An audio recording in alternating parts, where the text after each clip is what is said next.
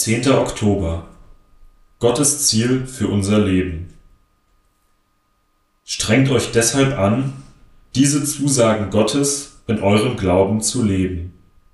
Dann zeigt sich euer Glaube durch ein vorbildliches Leben.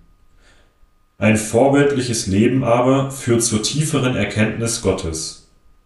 Aus der Erkenntnis Gottes folgt Selbstbeherrschung. Aus der Selbstbeherrschung wächst Geduld und aus der Geduld ein Leben im Glauben zur Ehre Gottes. Aus der Ehrfurcht vor Gott entspringt die Liebe zu den Gläubigen und aus dieser schließlich die Liebe zu allen Menschen. 2. Petrus 1, Vers 5 bis 7. Eine gute Zusammenfassung von Gottes Zielen für unser Leben finden wir in 2. Petrus 1, Vers 3 bis 10. Unsere Hauptaufgabe besteht darin, uns Gottes Eigenschaften anzueignen und in unserem Leben umzusetzen.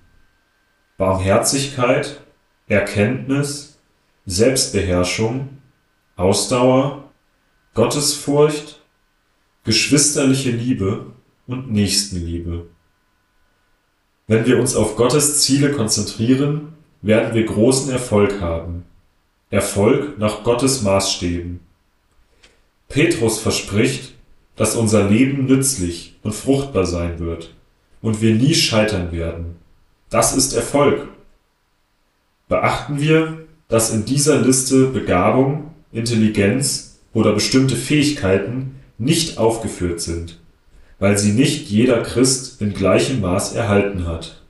Unser Selbstwert wird nicht durch solche Eigenschaften bestimmt, sondern durch unsere Identität in Christus ebenso durch unsere Charakterentwicklung und das trifft auf alle Gläubigen gleichermaßen zu. Christen, die nicht Gott immer ähnlicher werden wollen, werden nie die Hauptaufgabe ihres Daseins erfüllen. Laut Petrus haben sie vergessen, wer sie sind. Sie sind weit entfernt von ihrer wahren Identität und von ihrer Berufung in Christus. Gott liebt sie und wird sie nie verlassen. Gott hat ihnen ihre Sünden vergeben, und sie sind sein Kind. Sie haben eine neue Identität in Christus und leben nun in einer engen Beziehung mit Gott. Ihr Charakter wird immer mehr durch die Früchte des Geistes bestimmt. Würden sie erfolgreich sein, wenn sie diese Tatsachen über sich selbst wirklich glaubten? Würden sie sich gut fühlen? Dürfen sie sich überhaupt über sich selbst freuen? Selbstverständlich. Gott hat sie nicht dazu berufen, ein Versager zu sein.